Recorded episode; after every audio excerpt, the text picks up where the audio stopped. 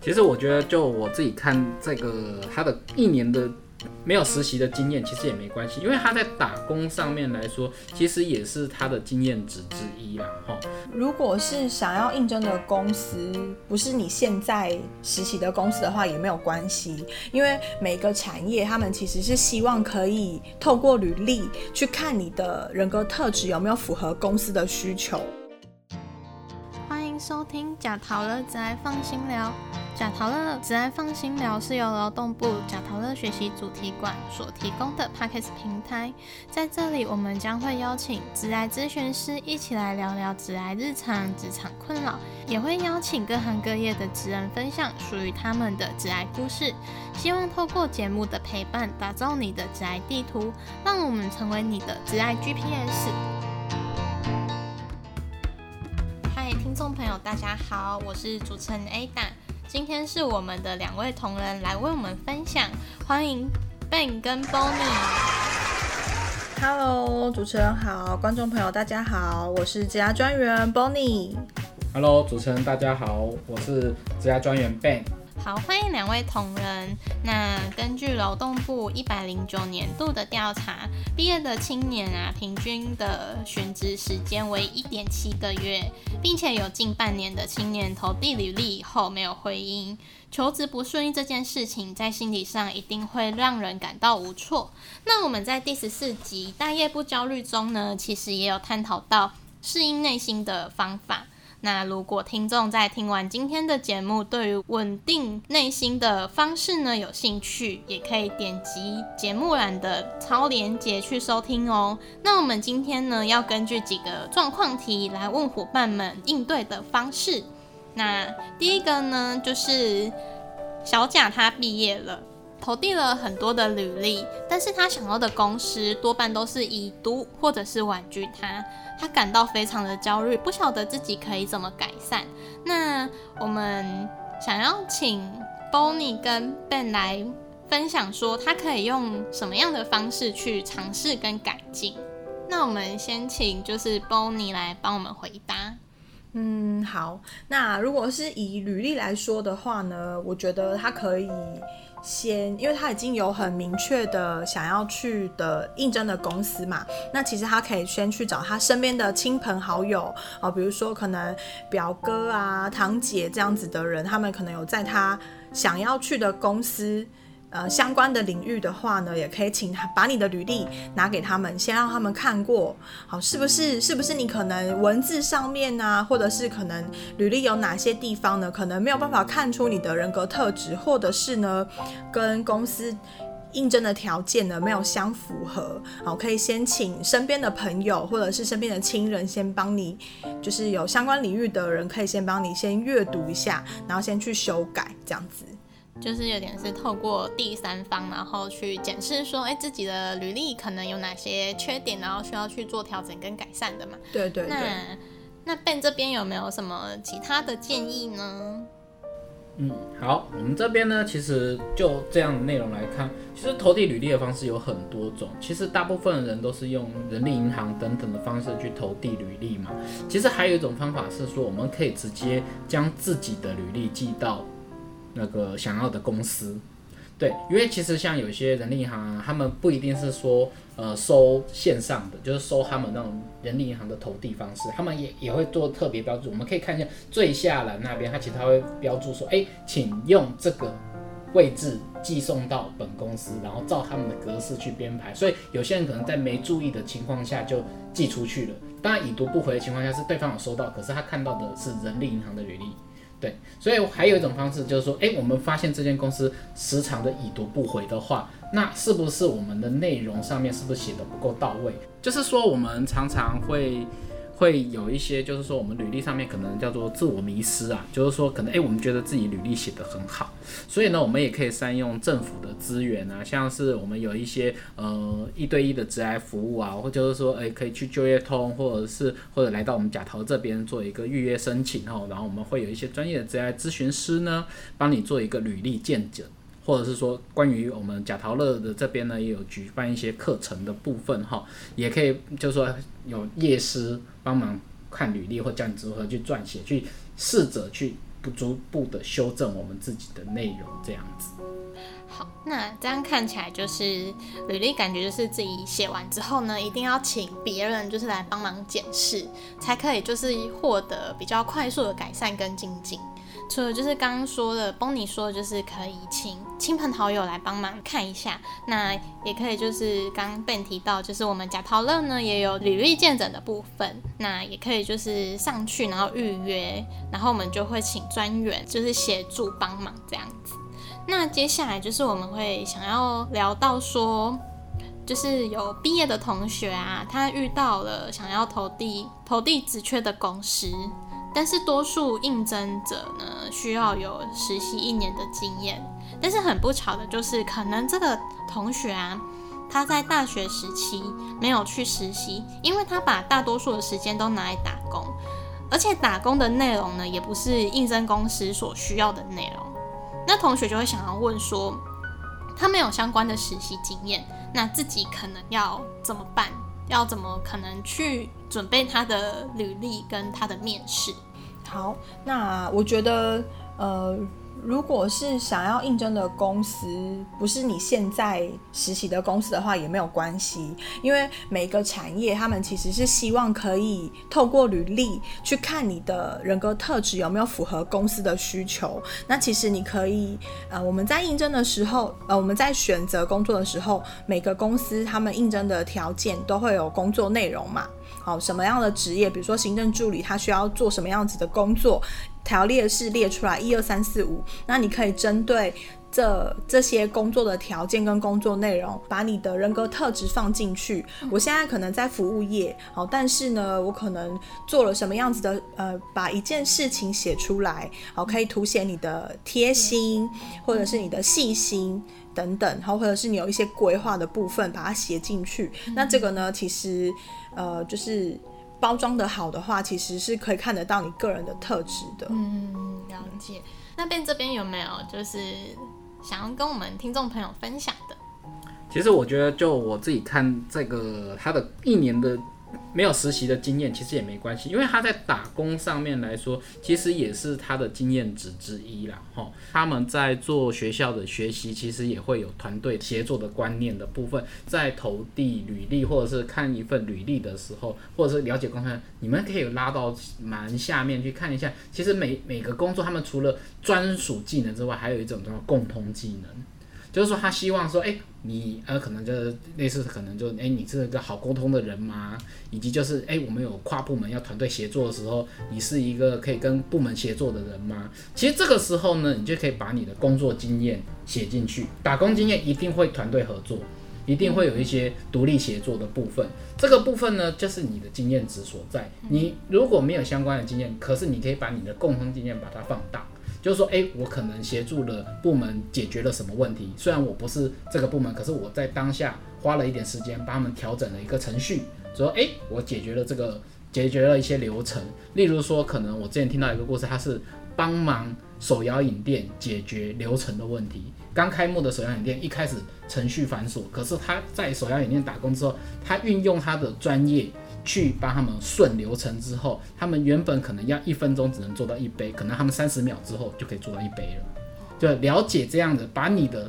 工作经验成就、打工经验成就写进去，也是一个加分的观念。这样子。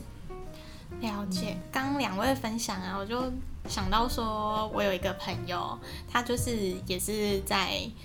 呃服务业打工，然后他打工的地点是饮料店，那他就有。曾经跟我们分享过一个故事，是说，就是他有一天值班的时候，就发现有一个客人，然后他是，后来他就发现说他是男扮女装，然后他不讲话的时候，其实外表看起来是一个非常漂亮的女生，然后就是因为他在帮他点餐的时候，他发现说，呃，客人讲话的声音就是是比较沙哑的，后来就发现说。那个客人他就是可能是因为语调是这样子，他就不太想要讲话。但是我的朋友们，我的朋那一位朋友，他就是很贴心的记得说，哦，那个客人他喜欢喝的饮料是什么，然后冰块和糖度是什么。然后他就结果就后来发现说，就是他下一次值班的时候，那个那一个客人他又出现，然后他就很贴心的问对方说：“你一样是要什么饮料？然后冰块糖度也是那样子？”然后他就发现对方点点头，结果就变成是我那个朋友每次值班的时候，那个客人他就一定会出现，然后来买饮料。然后我就觉得说，就像刚刚 Bonnie 说，就是这这个朋友他是有贴心，然后也会蛮观察，他就可以在他履历上就是凸显这一个特点嘛。对，没错，就是可以把一件事情当成你的呃特点，这样子的事情也可以凸显说，哦，你可能真的是很贴心，然后也会察言观色，或者是呢，就是可能呃对待人很亲切，那可能客户都会问说，哎，你什么时候来上班呐？那我可以来探班，顺便帮你做业绩这样子的，对，那就会凸显说你个人的特质这样子。嗯嗯嗯，了解，就是其实像。类似打工上面有很多经验，都会就是其实需要在工作上的时候会是需要的，比如说察言观色或者是团队合作都是很需要的，然后就可以就是去强化他的优势这样。那接下来就是我们有另外一个情境题，就是呃小宝啊，他今年要毕业了，但是他是博士班毕业，然后年近四十，然后也没有职场经验。那找工作呢？对他的人生就是感到很茫然，因为他不知道说要怎么样去下手，那就会想要询问说，Bonnie 跟 Ben 有没有什么建议可以给小宝？嗯，我们就这个个案来看的话，他是年近四十嘛，然后他本身又是博士班毕业的，所以他在找工作的时候，其实应该要就他的学经历去，就是他在做的一个学经历去做一个方向去。探讨他适合什么样的工作，而且其实年近四十，他在读博士班，或者是他也有经历过研究所这段期间，其实他可能不会完全没有工作经验，因为他可能在担任学生这段期间，他可能有被教授啊或者什么去担任研究助理。对你这个时候呢，可以针对你的研究案去找你的兴趣，在这过往的研究案，你有没有特别专注或喜欢钻研在某一个项目的？因为就就符合你的本科系嘛。那你针对这个本科系去了解说，哦，原来我可能打个比方，我可能对呃人类学，就是说，哎，我可能对市场环境很有兴趣，所以我做了一个很厉害的一个市场报告。那我可以针对这一个地方，我如果未来想投入跟公司有关，那我我很会做市场调查，那我是不是可以把我这个特点凸显出来？然后我在担任研究所或者是呃博士班这段期间，我在研究市场的时候呢，我觉得哎。是一个很很有特特别的变化，以及就是我发现问题点在哪里，我可以把这些点一一列出来，然后在我的履历上面强化它，就是说哦，我其实我发现人是很有心很很特别的东西，他只要经历过某些什么会做一些变化，然后以及这市场会经历怎样呃做改变，所以在你在找这类型的工作的时候呢，你可以运用自己本身的专业专业技能，然后再利用你本身有在做研究这块。东西把它去强化之后，这是一个你自己很好的一个武器，对，因为其实不是每个人都有办法做一个很深入的研究报告，对，这个研究报告就是你的工作经验值，对你不是单纯只是在学，不是在研究，而是它就是你的在就学期间的工作内容。了解，那呃，帮你有没有什么其他的建议？嗯，像刚刚被你提到的，就是呃，他。在学期间就是他的工作工作的经验，我也觉得这个是很不错的。好，那其实嗯，可能在工作内容的这一块，就是都是在学校或者是都跟呃教授指派的一些工作有关。没有职场经验的话呢，呃，其实我是还蛮建议说，就是可以来到贾陶乐这边做一个一对一的职涯咨询，可能在。读博士的那个当下，你会觉得说，对，没有错，我就是要走这条路，我就是要走个这个科系。但是可能在呃这个中间，可能一两年之后，你会突然被一些事情干扰，好，不管是生理呀、心理吼，也也许是家里的事情等等，那可能就会突然觉得说，哎，我当初为什么要读博士了？我可能现在不想，现在这个阶段，我可能不想要继续下去了。那这个时候，我们可以再回来，就是呃，贾陶乐这边做一个一对一的咨询，好，去帮你找出其实你真正心里想要的是什么。那再来的话呢，就是可以根据你现在读的这些博士的一些经历跟科系来做一个就是连接，对对对，连接。那找到目标、找到方向之后呢，那执行执行要怎么做呢？实际的方向要怎么做的话，其实也是可以到我们的那个就业中心这边去寻求协助，这样子。了解。那可能就是像针对这样的状况的话，那就是说，其实在读博士班的时候，他的呃职场经验就是可以来自于他在。当研究助理，或者是他在学术经验上面，然后去做撰写跟突出，然后他的研究报告，同时也是他的展现成果。那波尼克话这边就是可以说啊，那我们也是可以利用就是咨询的部分，然后来理清说可能迷茫啊，然后就是不知道怎么样下手的这个状况。呃，其实啊，就刚刚啊两位所提到的状况呢，假如啦，我们能够。提早在问题产生的时候去提前处理，应该会比较好。但是我们应该要如何避免，就是刚刚所说的那些状况呢？好，呃，其实就这上面三三个问题啊，他们的点就是说，我觉得应该是说他们在呃在准备。就职这一块，就是说我们要入职这一块的时候，他可能没有做好自己的一些职涯规划的部分哈。因为其实有时候职涯规划来说，我们在学生时代可能有经历过一些辅导老师或者是等等的一些呃一些提醒，然后可能做一些可能就是目标规划等等啊。其实这个就有点像是做职涯规划的部分。所以呢，我们觉得职涯规划的话，呃，以现今来说，我们在就学期间呢，我们都要好好了解一下市场。的变化，就是说我们在读书的时候，我们可以先了解一下，哎，现在大环境流行些什么？我的科系在大环境有没有因为现在的情况而受到影响，而做了一个转型或转变？就例如说，我们可能在读大众传播，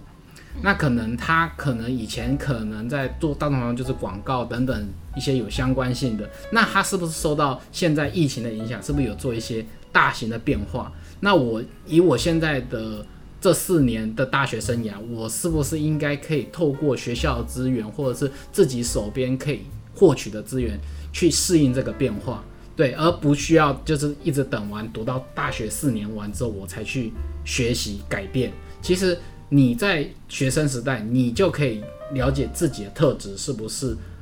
嗯适应这个工作了。所以，当我们可以在学生时代都定好目标，我们就可以往自己的目标。逐渐的修正迈进，然后如果环境也要一直在关注环境的变化，因为我们的目标可能会随着环境变化而改变，所以我们要先了解环境它在做什么改变，然后逐渐的先修正我们自己的目标，然后在学生时代好好的去规划自己的未来这条路。那其实你这样子会少很多的冤枉路，这样子。嗯。了解，就是有点是说，呃，去运用一些呃资源，比如是像学校或政府里面的一些资源，然后去做了解，就是社会跟市场结构的动作，然后让自己说，自自己就是有了解了嘛，然后再去了解说，那自己是不是适合这样的工作环境？那波尼这边有没有想要跟我们分享的？嗯。我觉得其实现在就是呃十二年国教开始啊，那其实很多的学校的辅导老师或者是职涯发展中心的老师，他们也都会很注重学生的一些职涯规划。那其实呃现在的国高中生他们都会有一个学习历程。那其实透过学习历程，它其实就是从你。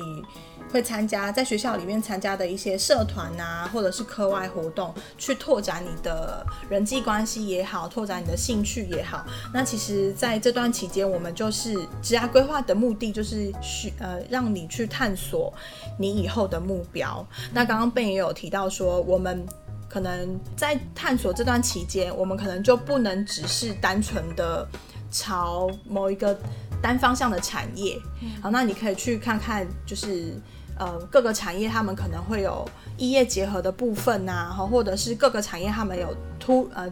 新兴起的一些职缺，新兴产业对新兴产业。好，那你可以去朝这个方向去前进，那慢慢的去调整你的目标，这样子。了解。那我会另外比较好奇的是说，假如说就是有一个人，他是真的毕业之后，然后他踏入了这个职场环境，他才发现说，可能这一个呃职场规划是他自己不喜，就是不喜欢的。那他这时候如果要转换跑道，就是他等于是他要修正他的职业规划。那如果是这样的状况下，你们会有什么样的建议，或者是会有什么样的想法可以提供吗？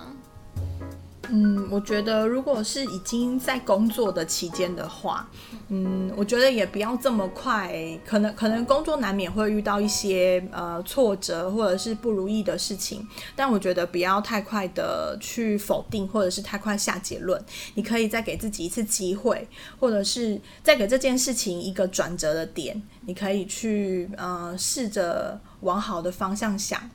对，试着转念，好说，说不定这件事情你就会觉得，哎，好像我也可以做得到，我就没有那么不舒服，或者是我觉得跨不出去的感觉。对，那如果你真的觉得，呃，这件事情你已经已经有用其他的方式去想过的话，或者是用其他的呃就是方法去改变去做的话，你还是觉得没有办法没有办法持续下去的话，那就是可以去考虑说，就是找。跟你现在的工作相关，但是可能不是同个产业的工作这样子。嗯，了解。嗯，但是那个停损点，我们到底要怎么去设定会比较好一点？我们其实呢，就是在刚刚在讨论的过程中，我们可以设一个停损点，就是我们可以自己先拿一张白纸出来，写一个五年的规划。打了个比方好了。那我设一个目标，假如说我今天想要当一个行销企划，那我可能目标就是这样嘛。那我可能预计就是说我是从学生时代就开始做规划。那我如果在一年每，我可以先把一到五年这段期间我想要发展的写出一个。呃，梯状图也可以，或者是一个时间轴的图也可以。然后我们在每一个上面呢，都标注说，哎，我这段期间要完成什么任务，我这段时间要完成什么任务。那如果哎，你发现市场有变化，或者说，哎，这个好像跟我现在的预期不一样，那我可能我要去设一个转类点，就是说我可能在第三年，我就要说，哎，如果第三年我发现了，我可能设一个第三年，我在第三年会发现一个变化的时候，我应该怎么去转换我自己？这个时候呢，我是应该去呃跨选修，或者是说我应该去怎么样去获取到不同的资讯来改变，持续往我的目标前进，或者是说我这个时候可以转成同类型的目标。假如我行销计划不成，我可能去做电商。对，那我只要电商不成，那我可能就可以适应什么样？我去学社群，对，社群管理等等，就等等，其实跟你的目标相近的工作，你都可以把它列在你的计划内。然后进行不同的调整，因为其实刚刚讲到电商跟社群，他们不完全代表行销，可是他们也有一些必须要运用在行销观念的地方，所以这个部分呢，都是适合你去转换跑道的时候去思考的。我们现在如果现在你可能在你已经入职工作了，那这个时候你也可以一样写一样拿一张白纸做规划。那我希望定个年目标。我一样用五年目标，那我今年的目标可能我是希望，我现现在可能不是因为职位，我可能希望我要有一个呃一个成就，我另一个那个目标是一个成就，那我这五年的成就，我应该怎么样在这五年去达成它？对，所以其实转换目标其实是在看你自己个人怎么去适应这个环境，跟去调整自己的心态。对，而且其实呢，我觉得在做这段过程中，你其实要思考。不是单纯写，你要真的去实践。你要真的实践过后，发现不可能再来转换，而不是说可能就是因为一个失败或一个呃很让你打击的事情，你就说啊我无法达成。那你有没有试着想过？你有没有尽全力的去努力过？所以我觉得大家可以试着去定定的目标规划，就类似我刚刚讲的职业规划书一样，就是你可以定一个时间轴。然后那个时间轴就它就是一个表，你可以随便看你自己怎么去规划，对，因为时间轴的那个表没有说有一定的版本，可是你可以自己去写一些支线跟分类，就看你怎么去规划这件事情，然后去不断的在每年做一个检视，对，来来认识一下自己现在是否是呃已经往自己的目标一步一步的前进这样子。嗯，没有错，就是如果你觉得可能五年太长的话，那没关系啊。就像 Ben 说的，你可以三年有一个转折点。那这三年可能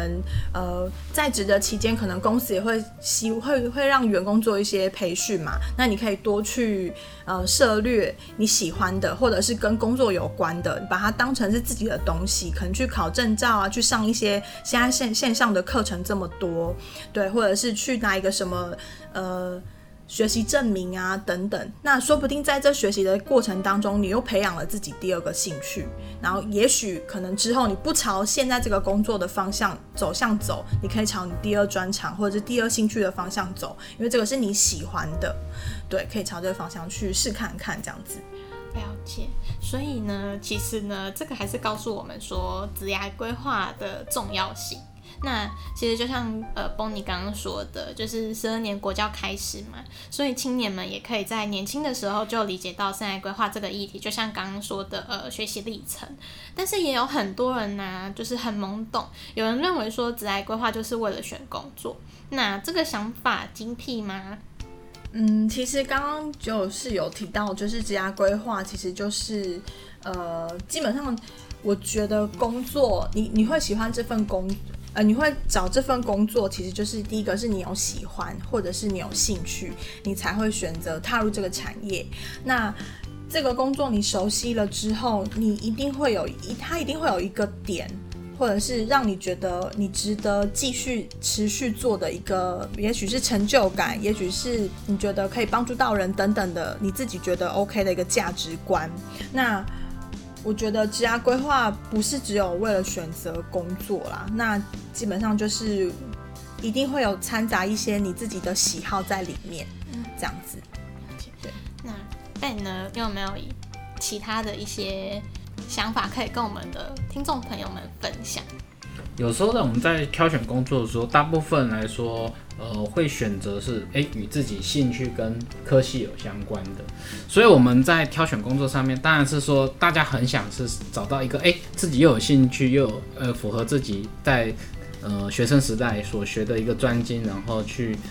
呃求得这份工作。可是有时候呢，往往可能不如预期啊，因为其实有时候工作内容是这样写，可是你进去实际在面对工作的时候，你才会发现，其实工作上面是有一些些微些的落差。对，就可能说他可能写说我是哎这份工作要社群行销员，然后可能你最后发现哎最后其实有一点跟业务有关。对，这不是写社群行销员吗？为什么最后变成去做业务了呢？对，所以在这种情况下呢，其实这这个时候就看你自己，呃，进去这间公司的时候，你是否先充分先了解这跟公司在做些什么？因为其实我们在挑选职务的时候，我们也要认真去了解说他们公司在做些什么，而不是。只是看职务去面试，我们要先了解，哎，可是它本质上面你就可以很明显了解这些公司其实本质在做什么。这个时候你就可以开始做进行筛选，对，才不会就是哎到最后又是一个呃盲目的，可能又投到别的工作，然后到最后再来后悔。因为人生其实是真的没有很长，在时间的消耗让我们不断的受到挫折的时候，这个其实也会导致自己在未来选工作上面会越来越害怕。就说，哎，这个职务你可能要学习自己如何去认识这间公司，充分了解这间公司，再去投递履历。所以有时候我在选职务的时候，我会先去看一下，哎，这个职务，然后我们再去看他的公司，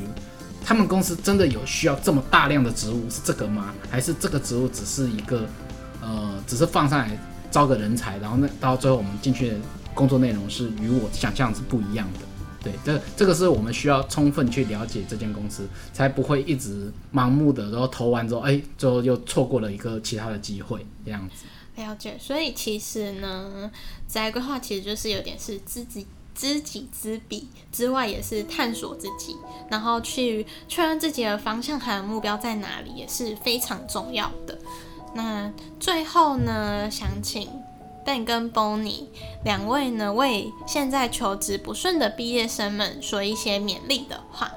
好，那我是觉得呢，就是我们一定要相信自己，然后呢，要适时的懂得求救，好，因为呢，你不说，没有人知道你需要帮助，好，不要像无头苍蝇一样，不知道从哪里，即便你是问亲朋好友也好，上网找资料，甚至是呢，有一些政府的资源都可以协助你，好，所以呢，不要觉得，哎，好像不好意思，哎，好像这个问了，好像就是好像问了这个纯问题啊，或者是怎么样子的，没有关系，你只要。懂得求救，一定会有人可以协助你，好，一定会帮助你找到方向的。对，嗯，好，我现在要讲的是我自己看一个剧，然后我觉得它里面说的一句话还蛮有道理。其实就是我们人啊，其实都有强大的精神力啊，因为其实我们在受到挫折或创伤的时候，我们一定要。坚定我们自己的心智，哈，因为当我们心心智脆弱时呢，我们也可以去回想一下我们失败的经验，对，在因为这个经验呢是累积的，所以它就像阶梯一样一层一层的，哈。当就是这个阶梯呢，我们累积到一个点，然后其实我们可以再回头看看，说，哎，我们这些东西呢。是不是我们哪些应该注意点？不要一直在做落入同样的陷阱或同样的点里面。所以呢，我们在不断的改正呢，就会就会慢慢往上走，就可以获得到我们自己想要的东西。这样子。谢谢嘉宾的分享。那希望本集的节目内容能带给我们的听众许多的收获。如果听众们还有其他想问的议题，欢迎在 podcast 中留言或到粉丝团 IG 私讯我们的小编哦。那也请两位伙伴向我们的听众朋友说声再见，拜拜，拜拜。下一集即将在六月十五日播出。上半年的元宇宙风波刮起一阵旋风，青年朋友们，您还不知道元宇宙是什么吗？元宇宙的崛起会带动什么职业成长？关于元宇宙，敬请期待。贾陶乐脸书直播特别节目《致癌细胞》将在六月二十二号周三晚上七点钟播出。如何打造自我形象？在面试过程中，如何展现优雅大方的肢体语言、自在的谈吐及自信的表达呢？学习小技巧，抓住成功关键，请大家记得到贾陶乐脸书收看哦。讲下喽，他家穷哈来讲下，讲课喽！大家一起学课语。本集贾陶乐课语小教室要学的是：人爱人打落，火爱火烧着；人要人打落，火要火烧着。人爱人打落，火爱火烧着。意思就是人需要激励才会奋发，也劝人要有志气。千万不要因为被取笑而退缩。如果您喜欢今天的节目，欢迎到贾陶乐脸书粉丝团留言分享你的挚爱大小问题，也可以发文分享您的收听感想，并 #hashtag 贾陶乐，让更多人一起来关注挚爱。贾陶乐，挚爱放心聊，我们下次见喽。